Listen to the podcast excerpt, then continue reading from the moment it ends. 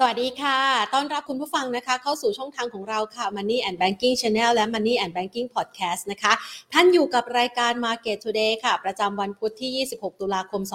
2565 นะคะ ในบรรยากาศการลงทุนที่ถือได้ว่าแรงซื้อกับแรงขายกำลังสู้กันอยู่นะคะ ในระดับแนวต้านหรือว่าแนวรับที่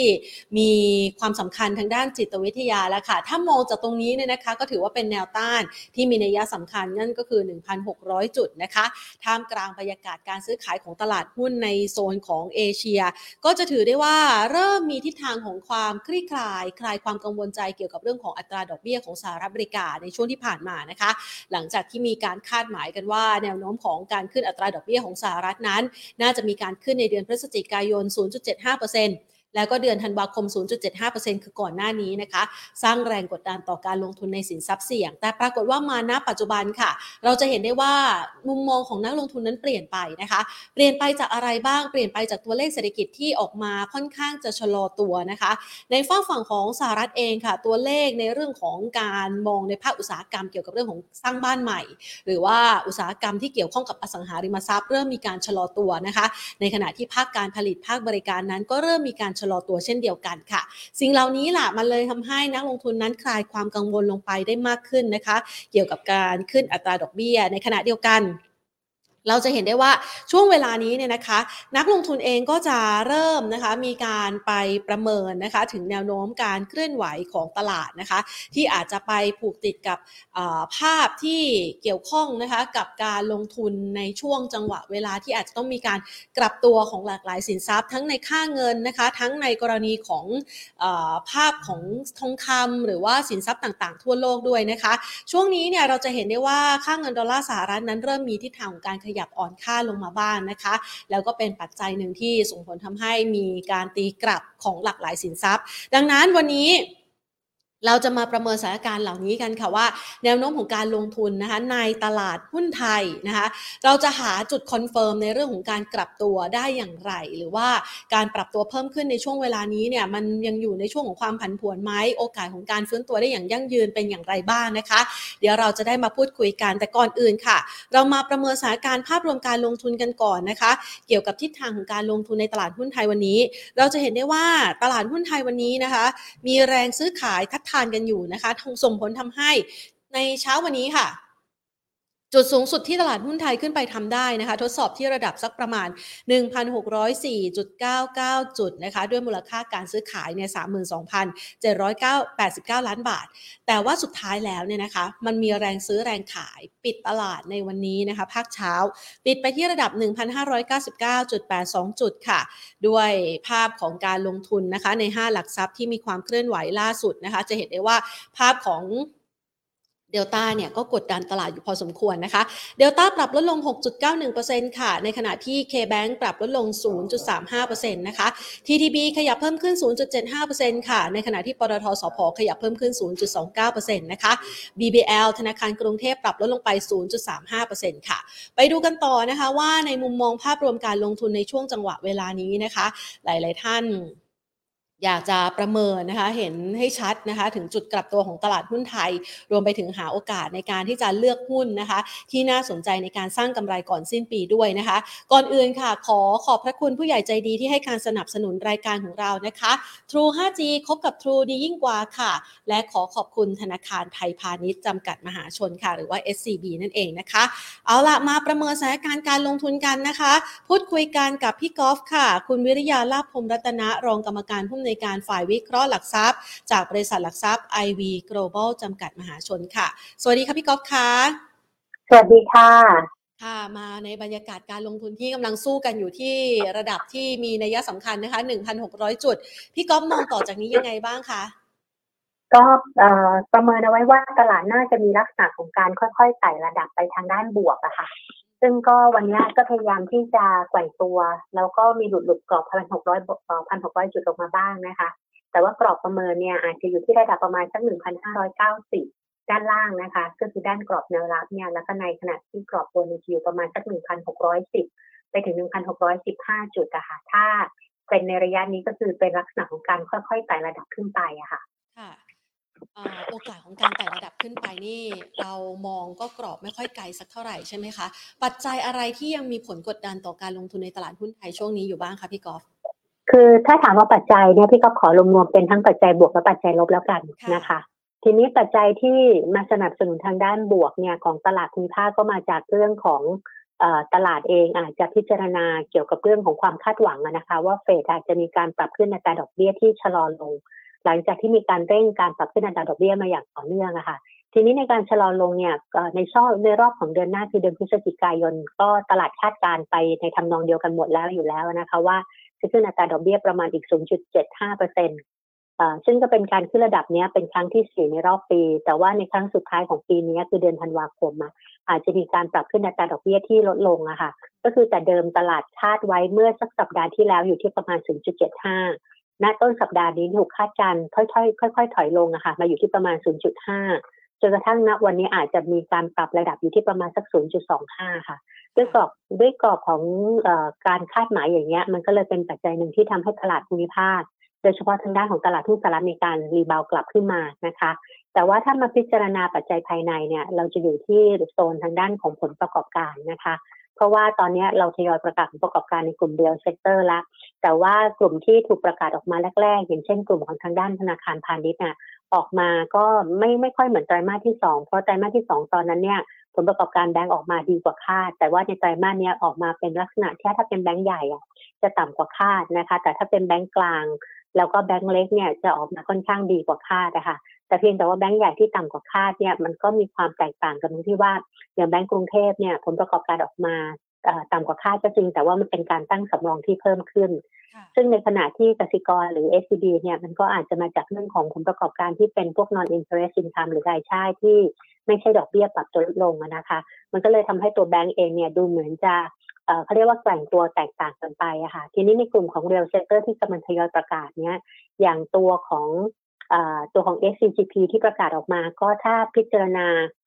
ถ้าไปดิกดาวดูนะคะหมายความว่าในเชิงของผลประกอบการที่มาจากเขาเรียกว่า core earning อะมันก็จะรู้สึกว่าผลประกอบการต่ำกว่าที่นักวิเคราะห์เขาคาดการเอาไว้อะค่ะ ดังนั้นในเรื่องเรื่องของผลประกอบการก็อาจจะพิจารณามันเป็นรายบริษัทไปก่อน แต่ว่าตอนนี้ตลาดก็จะอยู่บนผลประกอบการที่จะถูกประกาศออกมาค่ะค่ะ ซึ่งวันนี้เนี่ยนะคะเราจะเห็นว่าภาพของผลประกอบการก็มีอิทธิพลพอสมควรนะคะ กับหุ้นรายตัวที่มีการประเมินออกมาแล้วกำไรดูดีนะคะ ก็จะมีแรงเก็งกำไรค่อนข้างเยอะนะคะพี่กอล์ฟขาช่วงเวลานี้เนี่ยนะคะ มันอยู่ในช่วงจังหวะที่จะทิ้งท้ายเดือนตุลาคมแล้วก็เข้าสู่ช่วงของต้นเดือนพฤศจิกายนที่จะมีทั้งการประชุมเฟดนะคะ มีทั้งการเลือกตั้งกลางเทอมของสหรัฐอเมริกา ในช่วงเวลานั้นเนี่ยมันอาจจะเกิดความผันผวนขึ้นอีกระลอกหนึ่งด้วยหรือเปล่าคะสำหรับตลาดหุ้นไทยอะคะ่ะ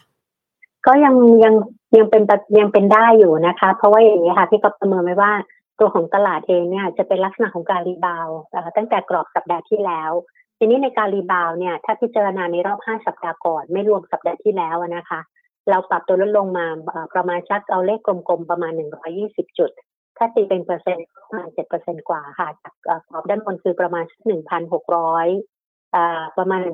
1,672 ลงมาที่ระดับประมาณ 1,650 นิดๆนะคะ ทีนี้ในลักษณะของการ rebound เนี่ยถูกคาดการณ์ไว้ว่าตอนก่อนที่จะมีการประชุมของเฟดในช่วงของต้นเดือนพฤศจิกาเนี่ย ตลาดหุ้นไทยจะอยู่ยังอยู่ในแนวโน้มของการ rebound แต่ว่าค่อยๆไต่ระดับขึ้นไป แต่ในการ rebound เนี่ยเราพิจารณาไว้สองกรอบที่พอเป็นไปได้คือพันหกร้อยกับพันหกร้อยี่สิบนะคะ แต่ว่าจะมากกว่านั้นไปถึงระดับประมาณพันหกร้อยห้าสิบเนี่ยอาจจะให้น้ำหนักน้อยหน่อยแล้วก็นั่นหมายความว่าพอเราผ่านพ้นไปแล้วเนี่ยสัปดาห์หน้าก็จะเริ่มจบเดือนตุลาคม แล้วเริ่มเข้าใกล้เดือนพฤศจิกายน ซึ่งก็จะมีเรื่องของเฟดปรับขึ้นอัตราดอกเบี้ยนะคะ ดังนั้นการแกว่งตัวของเซฟเนี่ยก็จะมีลักษณะของการที่เรียกว่าแกว่งออกทางด้านข้าง แล้วก็อิงตามผลประกอบการ แล้วก็อาจจะติดกรอบใกล้ๆประมาณพันหกร้อยี่สิบหรืออาจจะได้เกินกว่านั้นนิดหน่อย แต่ว่าก็จะอยู่ในกรอบของการแกว่งแบบ rebound กลับระยะสั้นไปก่อนนะคะ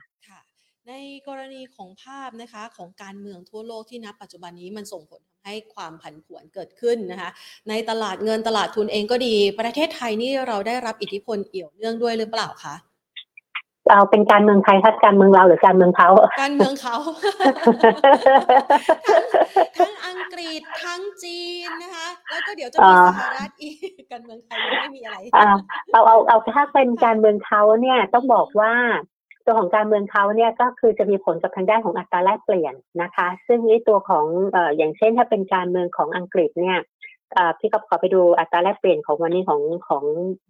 ค่าเงิน บัตนะคะค่าเงินปอนนิดหนึ่งโดยตัวของค่าเงินปอนเนี่ย หลังจากได้นายกรัฐมนตรีคนใหม่ละค่าเงินก็เริ่มมีการแข่งค่ากลับนะคะ วันนี้ก็แข่งค่าต่อ เมื่อวานอยู่ประมาณ 1.12ปอนต่อ US ดอลลาร์ตอนนี้อยู่ประมาณ 1.14ละแล้วก็ถ้าสมมุติว่าเป็นทางด้านของค่างเงินหยวน ค่างเงินหยวนเนี่ยหลังจากที่ ได้ประธานาธิบดีสีจิ้นผิงมาเป็นประธานาธิบดีสมัยที่สามนะคะ ก็เริ่มมีค่าเงินหยวนที่รู้สึกว่าจะอ่อนค่าลงไปหน่อยนึงหรือดูกรอบเช้านี้อาเช้านี้ตีกลับลงมาแล้วคือหมายความว่าอ่อนค่าลงไปประมาณเจ็ดจุดเจ็ดจุดสามซึ่งใกล้ๆใกล้ๆกับเมื่อวานนะคะ และตอนนี้เริ่มแข็งค่ากลับมาแล้วดังนั้นก็ถ้าถามว่าการเมืองของแต่ละประเทศมีผลไม่มีผล ในเชิงของนโยบาย อย่างเช่นของจีนเนี่ยก็ยังคงนโยบาย Zero COVID อยู่ แล้วก็นโยบายจีนเดียว อันนี้ก็มีผลกับทางด้านของ geo l o g i geo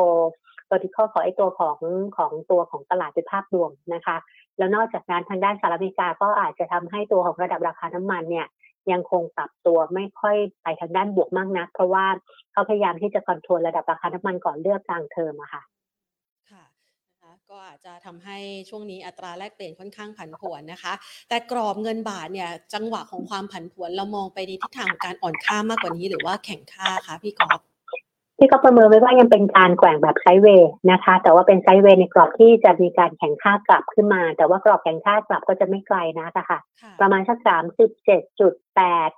หรือถ้าดีกว่านั้นก็อาจจะได้ประมาณสามเจ็ดจุดหกอะไรประมาณนี้นะคะ แต่ว่า กรอบแกว่งที่ประเมินไว้ในต้นสัปดาห์เนี่ยอยู่ที่ประมาณ 37.8 ถึงประมาณ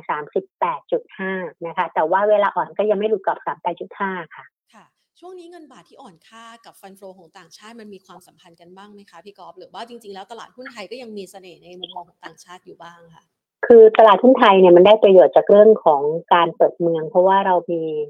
เขาเรียกว่าอะไรนะได้ คือเรามีหลายอุตสาหกรรมอะค่ะที่จะได้ประโยชน์ทางด้านการเปิดเมืองไม่ว่าจะเป็นเรื่องของ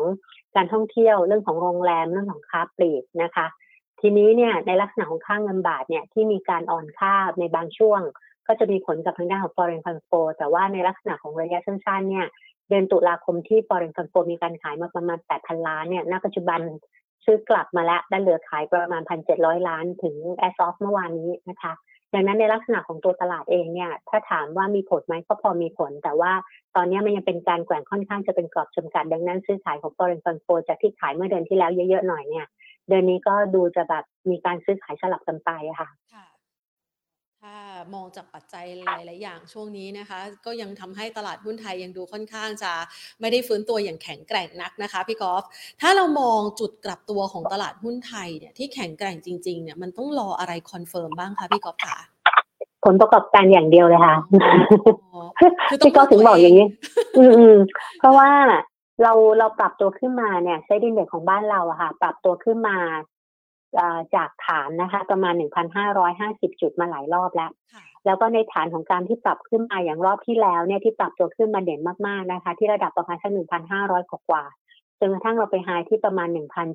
1,670 จุดก่อนที่จะลงมาในรอบ 5 สัปดาห์ที่ผ่านมาเนี่ยค่ะ ตอนนั้นเนี่ยเรามาจากเรื่องของการเปิดเมืองล้วนๆเลย แล้วก็มาจากเรื่องของผลประกอบการไตรมาสสองโดยเฉพาะกลุ่มของสถาบันการเงินอย่างเช่นกลุ่มแบงก์เนี่ยปรับตัวเด่น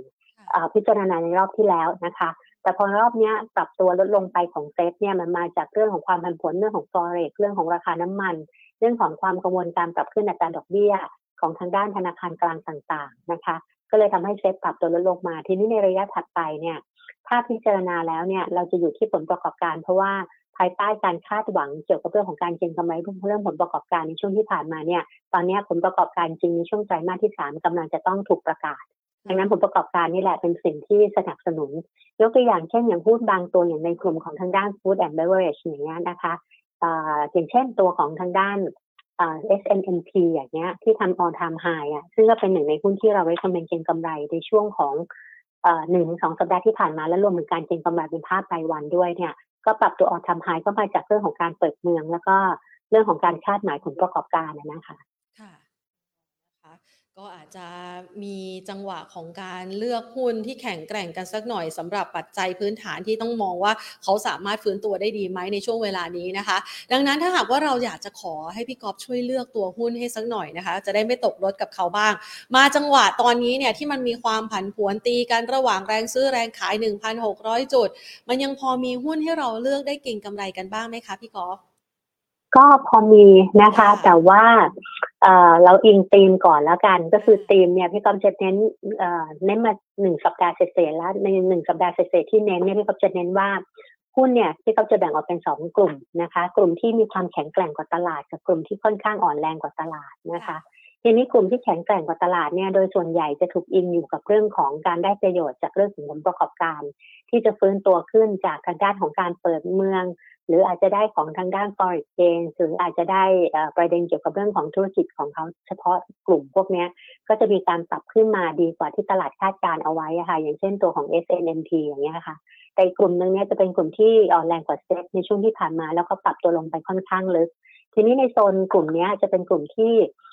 อาจจะมีรีบาวระยะสั้น ๆ เป็นภายใต้ประเด็นก็คืออาจจะไม่ได้อิงกับเรื่องของผลประกอบการอย่างเดียว ในช่วงของไตรมาสที่3แต่อาจจะเป็นเพราะว่าถ้าผลประกอบการจริงออกมาเนี่ยอาจจะไม่ได้ต่ำมากอย่างที่คิด แล้วไตรมาสที่4เริ่มมีน้ำหนักว่าฟื้นตัว กลุ่มนี้ก็จะมีการ rebound กลับนะคะยกตัวอย่างเช่นก็จะเป็นหุ้นของอย่างเช่น SCGP อย่างเงี้ยค่ะก็คืออยู่ในกลุ่มของบรรจุภัณฑ์ที่ผ่านมาก็ปรับตัวลงไปลึกนะคะ แล้วก็ในโซนของการ rebound กลับก็ rebound กลับขึ้นมาในระดับหนึ่งแต่ว่าพอผลประกอบการจริงประกาศออกมาเนี่ยก็ เขาเรียกว่าอะไรสร้างความผิดหวังเล็กๆให้กับทางด้านของนักวิเคราะห์มาบ้างอะค่ะอันนี้ก็เลยอยู่ในกรอบของการพักตัวไป แต่ว่าโดยรวมก็ยังอยู่ในโซนของการแกว่งตัวที่ยังมีน้ำหนัก rebound แต่ว่ากรอบ rebound อาจจะไม่ได้ไกลนักนะคะ ในขณะที่หุ้นในกลุ่มของทางด้านโรงไฟฟ้าที่วันนี้เราได้ comment เก็งกำไรก็จะเป็นตัวของ EGCO อะค่ะ EGCO ก็คือพวกกลุ่มโรงไฟฟ้านะทีเนี้ยกลุ่มโรงไฟฟ้าเป็นอีกหนึ่งกลุ่มที่ ถูกคาดการณ์ว่าน่าจะมีเขาเรียกว่าการ rebound กลับระยะสั้นๆ เพราะว่าเป็นอีกหนึ่งกลุ่มที่พักตัวลงมาค่อนข้างลึกนะคะ ทีนี้ที่เราเลือกของ EGCO ไว้เนี่ยมันเป็นเพราะว่าปรับตัวลงมาแรงในช่วงที่ผ่านมา และไตรมาสที่และครึ่งปีหลังเนี่ยผลประกอบการน่าจะถูกฟื้นตัวขึ้นจากครึ่งปีแรก แล้วก็น่าจะมีโอกาสในการประมูลงานเพิ่มเติมนะคะ ถ้ามี story เหล่านี้เข้ามาเกี่ยวข้องเนี่ยหุ้นน่าจะมีโอกาสของการ rebound นะคะ ทีนี้เช้าเด็ก EGCO ก็ rebound ขึ้นมาแล้วแต่ว่าอาจจะติดกรอบแนวต้านสั้นๆ ประมาณใกล้ร้อยเจ็ดสิบบาท แล้วเดี๋ยวดูดูกรอบของการแกว่งของเขาอีกทีหนึ่งว่า ถ้าทรงตัวภายใต้กรอบบวกได้อีกระดับหนึ่งก็จะมีโอกาส rebound กลับ rebound กลับได้อีกระดับหนึ่งเหมือนกันนะคะค่ะนอกเหนือจากตัวนี้แล้วยังพอมีตัวอื่น ๆที่น่าสนใจบ้างไหมคะ ขอตัวเดียวตัวเดียวมันอาจจะยังไม่พอสำหรับนักลงทุนนะคะพี่กอล์ฟคือบางทีพี่ก๊อฟจะมองอย่างนี้ค่ะ พี่ก๊อฟอาจจะ เอาตัวที่พี่ก๊อฟ recommend ไว้ก่อนแล้วกันนะ แต่ว่าเอาตัว recommend เนี่ยบางตัวเนี่ย recommend มาแล้ว เอ่อเป็นอาทิตย์แล้วล่ะ แต่ว่ายังอยู่ใน paper ซึ่งก็ยังคงคาดหมายว่ายังมีแนวโน้มทางด้านบวกนะคะ ก็อย่างเช่นตัวของคาราบาวกรุ๊ปอย่างเงี้ยค่ะ ก็ยังมีโอกาสพอขยับทางด้านบวกได้บ้าง แต่ว่า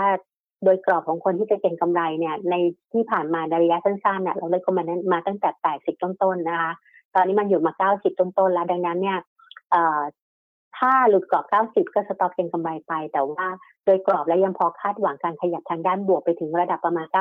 93 ถึงประมาณ 95 บาทได้อยู่นะคะ แล้วก็ตัวของสีนานาพันธ์เนี่ยเมื่อวานเนี้ยได้คอมเมนต์ในเชิงเก็งกำไรแต่ว่ามันปรับตัวขึ้นไปจนกระทั่งออทำไฮวันนี้ละก็ก็ต้องยินดีกับคนที่ได้ไป เพราะว่า2วันก็เกือบ10%แล้วนะ แล้วก็ตอนวันนี้นะคะ ที่ได้คอมเมนต์ว่าก็จะเป็น Echo เป็นโอสถสภานะคะ เป็น Next แล้วก็เป็น SCM อะค่ะ Success More ค่ะค่ะนะคะคุณผู้ชมจะได้จดไว้นะคะ เพื่อที่จะเลือกการลงทุน อันนี้เรามีกรอบระยะเวลาในการเก็งกำไรให้กับคุณผู้ชมเลือกยังไงบ้างคะก็โดยส่วนใหญ่ที่เขาจะใช้คำว่าเก็งกำไรระยะสั้นนะคะกรอบคงจะไม่ได้มีนะคะ แต่ว่าถ้าตัวไหนภายในสามถึงภายในสองถึงสามวันเนี่ย ถ้ามันปรับตัวไม่โดดเด่นเท่าไหร่คำว่าเก็งกำไรที่เขาก็จะหยุดทันทีอะค่ะ เพราะว่าแสดงว่ามันจะ มีแนวโน้มอาจจะไม่ได้ไม่ได้เป็นไปตามที่คาดหวังเท่าไหร่นะคะค่ะจะได้ให้คุณผู้ชมเอาไว้นะคะ เป็นจุดในการตัดสินใจด้วยแล้วก็มองมุมมองที่พี่กอฟให้ไว้นะคะ ทีนี้เราประกาศผลประกอบการในกลุ่มธนาคารออกมาแล้ว เริ่มต้นในกลุ่ม real sector นะคะ มันยังมีกลุ่มอุตสาหกรรมไหนบ้างคะพี่กอฟที่ยังพอน่าจับตา หรือว่าไตรมาสสามที่พี่กอฟมองว่าเออมันน่าจะเป็นโอกาสที่ดี แล้วก็เติบโตได้ดีในในในไตรมาสสามนี้นะคะ ก็จะเป็นกลุ่มที่เกี่ยวข้องกับการเปิดเมืองนะคะ จะเป็นพวกกลุ่มของทางด้านท่องเที่ยว กลุ่มของค้าปลีกอย่างเงี้ยค่ะผลประกอบการน่าจะฟื้นตัวอย่างเช่นตัวของ CPN นะคะเซ็นทรัลพัฒนาอย่างเงี้ยก็จะเป็นหุ้นที่มีโอกาสของการที่ผลประกอบการน่าจะฟื้นตัวดีขึ้น ถ้าเปรียบเทียบกับทั้งไตรมาสแล้วก็ทั้งปีนะคะ แล้วก็ตัวของหุ้นในกลุ่มของทางด้านพวกพวกพวกพวกขนส่งก็พวกสายการบินนะคะ พวกนี้ก็น่าจะมีการฟื้นตัวขึ้น แล้วก็ถ้ามีการเปิดประเทศจีนเมื่อกี้เห็นข่าว เกี่ยวกับเรื่องของจีนนะคะที่จะมีการเขาเรียกว่าอะไรอะเพิ่มสายการบินเพิ่มสายการบินแล้วก็เพิ่มเที่ยวสายการบินเข้าสู่ประเทศจีนนะคะพวกนี้ก็จะทำให้หุ้นในกลุ่มของพวกขนส่งพวกสายการบินเนี่ยมีแนวโน้ม ที่จะเกิดการเก็งกำไรระยะสั้นได้อีกระดับ ไม่ว่าจะเป็น AAV MDA หรือ DBA นิดนึงเนี่ยก็ยังคงมีลักษณะของการอาจจะมีแนวโน้มเก็งกำไรระยะสั้น แล้วก็หุ้นที่เกี่ยวข้องกับโรงแรมนะคะ อย่างอย่างพวกโรงแรมทั้งหลายเนี่ย ก็จะเป็นพวกเซนเทลอย่างเงี้ยค่ะ ก็ยังมีแนวโน้มว่ามีโอกาสต่อการที่จะเกิดการเก็งกำไรระยะสั้นได้ค่ะพอดีเลยนะคะ คุณผู้ชมนี่สอบถามเข้ามานะคะ อย่างหุ้น AOT อย่างเงี้ยพอจะเอี่ยวได้ไหมคะ เพราะว่า AOT มันก็ขึ้นมาค่อนข้างไกลแล้วเหมือนกันนะคะ ก็พอจะเอี่ยวได้ค่ะ แต่ว่ากรอบการเอี่ยวมันดูน้อยไปนิดนึงคือคือมันติดกรอบแนวต้านคือ AOT เนี่ยพี่ก็ไปคอมเมนต์มาสองครั้งแล้วในรอบประมาณสักสามสัปดาห์ แต่ว่ากรอบของการแกว่งตัวเขาดูจะค่อนข้างจำกัดไปนิดนึงติดกรอบประมาณเจ็ดสิบห้าเจ็ดสิบหกเนี่ย ก็ยังไปไหนไม่ไกลค่ะก็กรอบแกว่งก็จะอยู่ประมาณเจ็ดสิบสองถึงเจ็ดสิบหกอย่างเงี้ยค่ะ ก็จะได้ประมาณนี้ก่อนก็เลยมองว่ามันก็กรอบกรอบของเขายังเป็นไซด์เวย์อยู่ แล้วก็กรอบของการขยับยังดูไม่ค่อยโดดเด่นเท่าไหร่ค่ะ ถ้าหากว่าเรามองไปในกลุ่มเปิดเมืองอย่างโรงพยาบาล เหล่านี้นี่เรายังคงจับตามองอยู่เปล่าคะอืมพี่ก็ให้น้ำหนักว่ามันเป็นหุ้นที่ปรับขึ้นมาเยอะละในในโซนที่คนอื่นเขาลงอะ กลุ่มโรงพยาบาลขึ้นมาค่อนข้างเยอะอย่างบำรุงราชเนี่ยก็เลยคอมเมนต์มาตั้งแต่ร้อยร้อยสี่สิบร้อยห้าสิบาท จนกระทั่งมาสองร้อยกว่าบาทเนี่ยนะคะ ตอนนี้ยังติดกรอบแนวต้านไม่ผ่านสองร้อยสี่สิบแล้วก็แนวที่เคยขยับขึ้นไปก่อนหน้านั้น มันเคยได้สูงถึงระดับประมาณสองร้อยห้าสิบ ถ้าคนมีถ้าต้นทุนต่ำๆก็ถือค่ะ แต่ถ้าคนต้นทุนสูงที่เขาต้องมองว่าต้องมีจุด stop เก็งกำไรเอาไว้ด้วยค่ะ เพราะว่าหุ้นมันปรับตัวขึ้นมาจากการเก็งกำไรระดับหนึ่งแล้ว ถ้าผลประกอบการไม่ตาม อันนี้ต้องระมัดระวังนะคะ ค่ะงั้นขอขยับไปดูค้าปลีกบ้างนะคะ อย่าง CPALL มีช่วงจังหวะหนึ่งเหมือนเขาจะฟื้นนะคะ แต่ตอนนี้ก็ดูชะลอชะลอไปแล้วเรามอง CPO ยังไงบ้างคะ CPO เนี่ยเมื่อสัปดาห์ที่แล้วมั้งคะที่มีลักษณะของการ rebound กลับขึ้นมาค่ะ แต่เป็นการ rebound กลับภายใต้ประเด็นที่อาจจะมาจากเรื่องของการที่แมคโครนะคะเขาบอกว่าตัวแมคโครกับตัว CPO อาจจะไม่สนใจในการเข้าประมูลเมโทรอินเดียค่ะ ซึ่งประเด็นเหล่านี้มันก็เลยทำให้หุ้นมีการฟื้นตัวกลับ เพราะว่าก่อนหน้านั้นเขาก็มองว่า การเข้าไปซื้อหลายอย่างเนี่ย มันก็ต้องใช้ตังค์อะแล้วก็ผลประกอบการถ้ามันไม่ไม่ไม่โตตามอย่างเงี้ย มันก็จะทอนในตัวผลประกอบการเดิม พอหลังจากบอกไม่ได้ซื้อเมโทรอินเดียหุ้นก็ rebound กลับนะคะ ถ้าถามว่ามอง CPO ยังไง ก็อยู่ในโซนของการ rebound แต่ว่ากรอบ rebound ตอนนี้ยังค่อนข้างจำกัดใกล้ประมาณ 60ถึง61 บาท แล้วก็ถ้าผลประกอบการยังไม่ได้ฟื้นตัวโตตามนะคะ ก็จะติดกรอบแนวต้านประมาณนี้ค่ะ ขอไปที่คำถามของคุณผู้ชมบ้างนะคะคุณผู้ชมสอบถามเกี่ยวกับตัวหุ้น WICE ค่ะ พี่กอล์ฟค่ะ เกี่ยวกับพวกโลจิสติกนะคะ ช่วงนี้โลจิสติกนี่ต่ำเตี้ยเรี่ยดินมากเลยนะคะ เรามองยังไงบ้างอะคะตัวโลจิสติกเนี่ยพี่ก๊อฟจะมี recommend เก็งกำไรอยู่ตัวเดียว ซึ่งวันนี้ก็ยังอยู่ใน paper ต่อนะคะ ก็จะเป็นตัว JWD นะคะ ทีนี้ตัว JWD เนี่ยมันเป็นหุ้นเก็งกำไรที่อาจจะมีความแตกต่างตรงที่ว่าตัวของโครงสร้างของของของโครงสร้างรายได้เขาว่า มันมีพวกเขาเรียกอะไรเอ่อเขาเรียกว่าอะไรโกดังเก็บสินค้าอยู่นะคะซึ่งไอ้ตัวตรงจุดเนี้ยมันก็เลยทำให้ดูเขาจะแตกต่างจากตัวของโลจิสติกตัวอื่นอยู่อะค่ะ แต่ว่า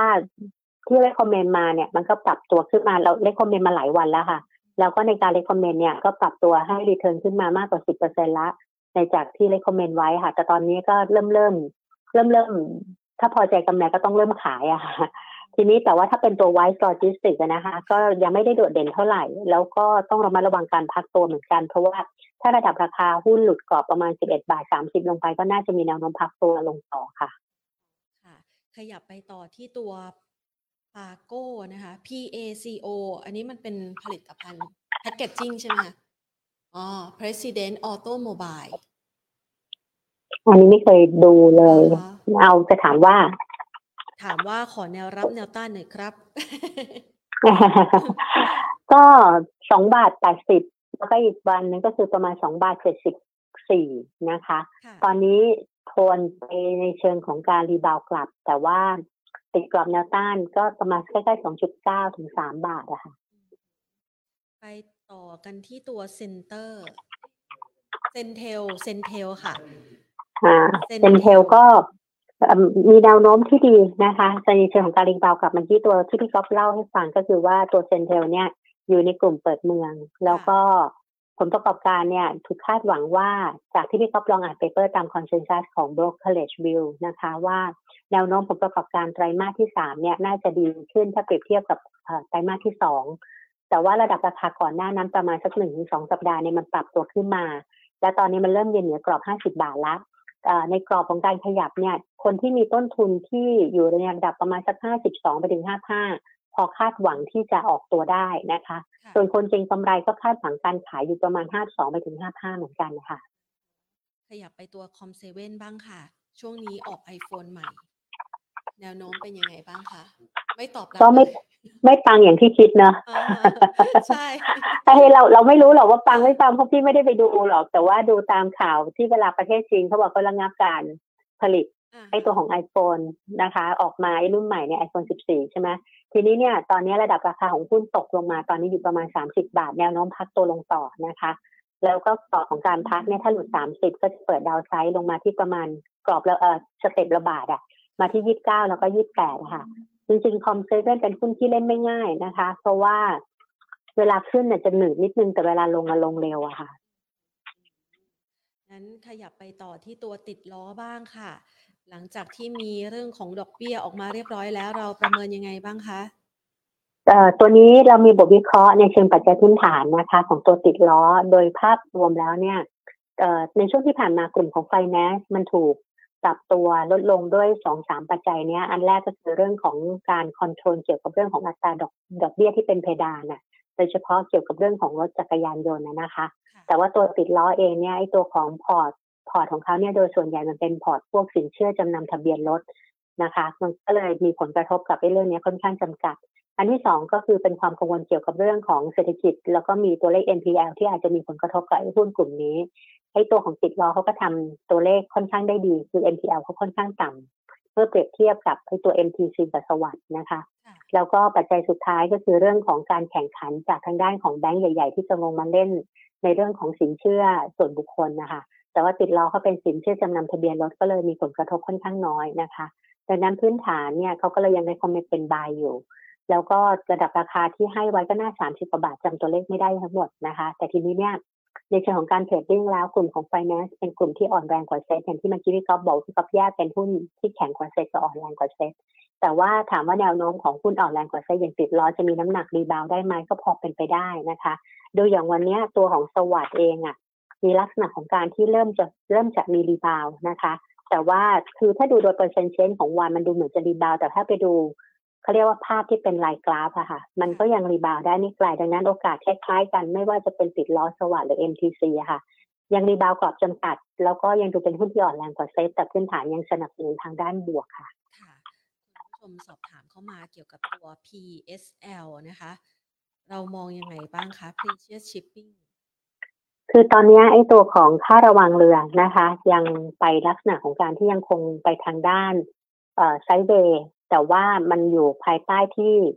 กำลังวัดใจว่ามันจะหลุดหรือเปล่า หลังจากที่มีการ rebound กลับขึ้นมานะคะ แต่ว่าตัวของ PSL เนี่ยมันมีการรีบาวกลับขึ้นมาในช่วงที่ผ่านมาค่อนข้างทำได้ดี แต่หลังจากนั้นเนี่ยมันก็ถูกเทคโปรฟิตลงมานะคะแล้วเท่าที่รู้ก็คือว่าการคาดการเกี่ยวกับเรื่องของผลประกอบการในกลุ่มเดินเรืออาจจะยังไม่ได้แบบโดดเด่นเท่าไหร่ แต่ว่า PSL ถ้าที่ก๊อฟดูตามปัจจัยพื้นฐานที่ Brokerage View ทำไว้มันก็อยู่ไปในโซนบวกนะคะ แต่ว่าหุ้นเนี่ยหลังจากพักตัวลงมาดูเหมือนจะเป็นการแข่งไซด์เวย์ในกรอบค่อนข้างจำกัดไปทางด้านอ่อนแรงอะค่ะก็จะอยู่ประมาณสักสิบสามสิบสามบาทแปดสิบถึงระดับประมาณสักสิบสิบห้าบาทยี่สิบแต่อย่าให้หลุดสิบสามจุดแปดนะคะ ถ้าหลุดก็น่าจะมีโอกาสของการพักตัวลงได้ต่อค่ะค่ะเดี๋ยวมีอีกสักสามสี่ตัวค่ะพี่กอล์ฟตัว Home Pro ค่ะมองยังไงบ้างคะ ตัวโฮมโปรนี่อพอดีว่าช่วงที่ผ่านมาเขามองว่าเขาจะได้โอกาสจากการที่ ถ้าพอหลังน้ำลดเขาน่าจะได้โอกาสเรื่องของการซ่อมแซมบำรุงถูกไหมคะ แต่ทีนี้เนี่ยระดับราคาหุ้นก็มีการ rebound กลับขึ้นมาณปัจจุบันเนี่ย rebound กลับขึ้นมาจนยืนกรอบที่ระดับประมาณ 14 บาทได้ ก็มีแนวโน้มไปทางด้านบวกนะคะ แต่ว่าดูวันสองวันก็แล้วแต่ว่า ถ้าวันสองวันเนี้ยระดับราคาหุ้นไม่สามารถยืนเหนือ 14 บาทได้ คนที่มีต้นทุนใกล้ 14 บาทน่าจะเป็นทางออกตัวนะคะ แต่ว่าถ้ายืนได้ถึงจะคาดหวังว่าจะ rebound กลับไปหา 14.5 ถึง 15 บาทได้อีกครั้งหนึ่ง แต่ถ้ายืนไม่ได้ก็ต้องระมัดระวังการแกว่งตัวที่ยังดูเป็น sideway กรอบก่อนของตลาดนะคะค่ะ ตัว ICHI ค่ะมองยังไงคะตัวนี้เราเลยเคย recommend เก็งกำไรมาเมื่อสัปดาห์เศษที่ผ่านมาตอนที่ rebound กลับขึ้นมารอบนี้นะคะ ทีนี้เนี่ยตัวนี้เป็นอีกหนึ่งตัวที่ถูกคาดหวังว่าการเปิดเมืองน่าจะสร้างผลประกอบการได้นะคะ แล้วก็เขาเนี่ยมีการเขาเรียกว่าธุรกิจเขามีการขยายส่งออกไปยังประเทศอินโดนีเซีย ก็เลยทำให้ระดับราคาหุ้นเนี่ยปรับตัวขึ้นมาจนกระทั่งอยู่ที่ประมาณ 10 บาท 50อะค่ะ ทีนี้ในการแกว่งตัวของ ICHI เนี่ยเรา recommend มาตั้งแต่ประมาณสักใกล้ๆเก้าบาทไปปลายถึงสิบบาทต้นๆ ถ้ามีหุ้นอยู่ยัง let profit run ได้นะคะ เอากรอบสิบบาทเป็นตัว stop เก็งกำไร แต่ว่าเวลาเขาขยับขึ้นไปแล้วดูตอนนี้จะค่อนข้างหนืดนิดนึงติดกรอบประมาณ 10.6 10.8 แล้วก็ใกล้ๆ 11 บาท แต่ว่าถ้าต่ำกว่า 10 ก็ stop เก็งกำไรไปนะคะ ค่ะ ตัว SMT ค่ะ มองยังไงบ้างคะ มีทุนอยู่ที่ 4 บาท 30 มองยังเป็นการรีบาวระยะสั้นๆ แต่ว่าไม่ไกล แล้วก็ทุน4บาท30ตอนนี้กำไรแล้วนะคะ ถ้ากำไรก็ อืม ที่ประมาณ4.6 4.7ถ้าดูจะยังไม่ผ่านจุดนี้ก็อาจจะเล่นรอบไปก่อนได้ค่ะ ค่ะ ขยับไปที่ K-Bank ค่ะ มองยังไงคะ มองว่าผลประกอบการออกมาต่ำกว่าที่ตลาดคาดการไว้เยอะมาก แล้วก็ไม่ได้มาจากเลือกตั้งสำรองที่ที่เพิ่มขึ้นด้วยนะคะ มาจากตั้งตั้งสำรองก็ลดลง แต่ว่ามันมาจากรายได้ที่ไม่ใช่ดอกเบี้ย เขาเรียกว่าต่ำกว่าที่นักวิเคราะห์คาดการไว้ค่ะ นี่ก็เลยเป็นเหตุผลหนึ่งที่ทำให้เคแบงลงมานะคะ แล้วก็จากการที่เขาหลุดกรอบร้อยสี่สิบห้าบาทเมื่อวานเนี้ยมันเปิดดาวไซด์ลงมาที่ร้อยสี่สิบณตอนนี้อยากให้หลุดกรอบร้อยสี่สิบนะคะ เพราะถ้าหลุดแล้วเนี่ยมันก็จะมาลงมาหาโลเดิมอยู่ที่ประมาณร้อยสามสิบเจ็ดร้อยสามสิบแปดและที่ระดับร้อยสามแปดก็ไม่ควรหลุด ทีนี้นี่นี่พูดถึงในภาพของคนจะเทรดดิ้งนะคะ แต่ถ้าพูดเป็นภาพของคนที่ต้องการที่จะซื้อหุ้นแบบกรอบระยะกลางต้องรอการพักตัว แต่ว่าถ้าเขาหลุดกรอบร้อยสามร้อยสี่สิบกับอีกระดับคือร้อยสามเจ็ดถ้าหลุดสองกรอบเนี้ยจะมีกรอบของการพักตัวลึกกว่าที่คาดการไว้อะค่ะ BCH ค่ะ พอจะเก็งกำไรงบได้ไหม ตัวไหนนะ BCH ค่ะ ไม่มีนะ อะไรนะ BTS หรือ BCH บางกอกขอ BCH อ่า BCH พอจะเก็งกำไรได้ไหม พอได้ พอได้ระยะสั้นนะคะ ก็ ตอนนี้ปรับตัวขึ้นมาที่สิบแปดบาทยี่สิบก็อาจจะได้ประมาณสิบแปดจุดหกอะค่ะ ก็ยังไม่ไกลเท่าไหร่ เพราะว่าตัวนี้ก็เล่นไม่ง่ายเหมือนกันนะคะ เพราะว่าเวลาดูเหมือนจะขยับก็จะถอยอะแล้วพอเวลาการรีบาวกลับเนี่ย ก็จะรีบาวกลับแล้วติดแนวต้านเป็นระยะไปเลยอะดังนั้นตอนนี้หุ้นตัวนี้ก็ถ้าถามว่าตัวอื่นเนี่ย น่าจะน่าจะเรียกเร็วกว่าค่ะ ตัวนี้มันจะดูเป็นหนืดๆนิดนึงนะคะ BCPG ค่ะ BCPC อ่าตัวนี้ก็จะดูมีแนวโน้มว่าจะรีบาวระยะสั้นๆ หลังจากที่พักตัวลงมานะคะ แต่ว่ากรอบของการรีบาวอาจจะติดกรอบใกล้ประมาณสักเก้าบาทเก้าสิบถึงสิบบาทไปก่อนค่ะ ค่ะอ่าปิดท้ายด้วยตัวนี้ค่ะพี่กอล์ฟ JKN ค่ะ วันนี้เขาได้ Miss Universe ราคาพุ่งแรงมากอันนี้อยากรู้เองค่ะ คุณแอนได้มงกุฎ Miss Universe เขาได้อย่าง ประกาศว่าได้ซื้อเรียบร้อยแล้วถือหุ้นร้อยเปอร์เซ็นต์นะคะอ๋อ ก็วันนี้ข่าวจีนประกาศนะคะ ก็อาจจะต้องระมัดระวังการถูกเทคโปรฟิตระยะสั้นไว้บ้าง เพราะว่าเมื่อเช้านี้ระดับราคาขึ้นไปอยู่ที่ประมาณ 4 บาท 30 จริงๆ กรอบของด้านบนเนี่ยมันจะมี 4.3 กับ 4.5 นะคะ แล้วก็ 4.8 ทีนี้ถ้ามันยังไม่เบรกกรอบผ่านพวกนี้แล้วถ้าวันนี้ปิดจะออกมาในทำนองถูกเทคโปรฟิตตอนตอนใกล้ๆปิดตลาดอย่างเนี้ย ต้องระมัดระวังหน่อย แต่ว่าถ้าดูโดยกรอบก็ยังเป็นแค่รีบาวหลังจากที่พักตัวลงมาลึกนะคะ แต่ว่ากรอบอาจจะอยู่ประมาณสักใกล้ๆสี่บาทไปถึงประมาณสี่บาท ไม่เกินห้าสิบก่อนนะคะนะคะก็อาจจะใช้จังหวะนี้นะคะ ในการผ่อนของนะเผื่อใครเก็บมาก่อนหน้านี้นะคะ ใช่เพราะว่า AKN เนี่ยถ้าดูคนที่เขาเก็งกำไรเนี่ยเขาน่าจะมีการซื้อไว้ตั้งแต่ประมาณสักเมื่อสัปดาห์ที่แล้วตอนกลางกลางสัปดาห์ค่ะ แล้วก็วันนี้น่าจะเป็นการออกตัวระยะสั้นได้ในบางกลุ่มนะคะค่ะย้ำกันสุดท้ายนะคะ อยากจะให้พี่ก๊อฟแนะกลยุทธ์สำหรับการลงทุนสำหรับนักลงทุนในช่วงเวลาของความผันผวนแบบนี้ค่ะ เขาควรจะวางแผนการบริหารจัดการพอร์ตช่วงนี้ยังไงดีคะเริ่มต้นต้องต้องคิดก่อนว่าตัวของตลาดหุ้นเนี่ยมันเป็นขาไหนอยู่นะคะ ถ้าโดยมุมมองเนี่ยพี่ก็จะมองเป็นแค่ sideway และเป็น sideway ในเชิงของการที่พักตัวลงมา 5 สัปดาห์ก็อยู่ในโซนของการ rebound กลับระยะสั้น ดังนั้นเวลามีการ rebound กลับแค่ระยะสั้นประมาณ 1-3 สัปดาห์เนี้ยเริ่มสัปดาห์ที่แล้วเป็นสัปดาห์ที่ 1 สัปดาห์นี้เป็นสัปดาห์ที่ 2 นะคะแล้วอาจจะคาบเกี่ยวต้นต้นสัปดาห์หน้าได้อีกบ้างเนี่ยก็อาจจะเป็นแค่จุดของการ rebound ระยะสั้นก่อนกรอบก็ไม่เกินประมาณดีที่สุดที่มองไว้ก็คือประมาณ 1,650 แต่ให้น้ำหนักค่อนข้างน้อย น้ำหนักดีหน่อยก็จะเป็น 1,620ถึง1,630 ดังนั้นเวลา rebound กลับขึ้นไปเนี่ย ถ้าเราติดทุนแพงเราก็ต้องออกตัวบ้างนะคะ แล้วเดี๋ยวค่อยวนกลับเข้ามาอีกครั้งหนึ่งแล้วก็ผลประกอบการจะเป็นตัวที่ทำให้การรีบาวกลับของหุ้นแต่ละตัวแตกต่างกันไปค่ะจะได้วางแผนกำหนดกลยุทธ์การลงทุนให้เหมาะสมนะคะ กับจังหวะการเคลื่อนไหวของตลาดหุ้นไทยในช่วงเวลานี้ด้วยนะคะ วันนี้ต้องขอขอบคุณพี่กอล์ฟมากเลยนะคะ ค่ะ สวัสดีค่ะ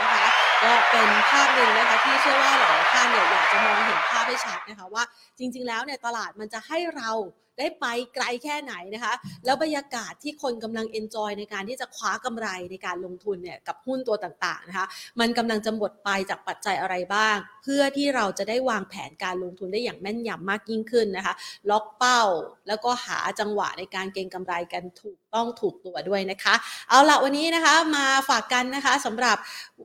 ภาพบรรยากาศนะคะของหุ้นไทย ในช่วงเวลานี้พร้อมกับตัวหุ้นที่สามารถจะสร้างโอกาสทำกำไรมาฝากกันด้วยนะคะสำหรับท่านใดที่ตอบคำถามแล้วก็อะลองฟังกลับไปย้อนดูนะคะ เผื่อว่าบางตัวหุ้นของเพื่อนเนี่ยอาจจะตรงกับใจของท่านนะคะ วันนี้ขอบพระคุณมากนะคะสำหรับการติดตามและกันไปก่อนสวัสดีค่ะ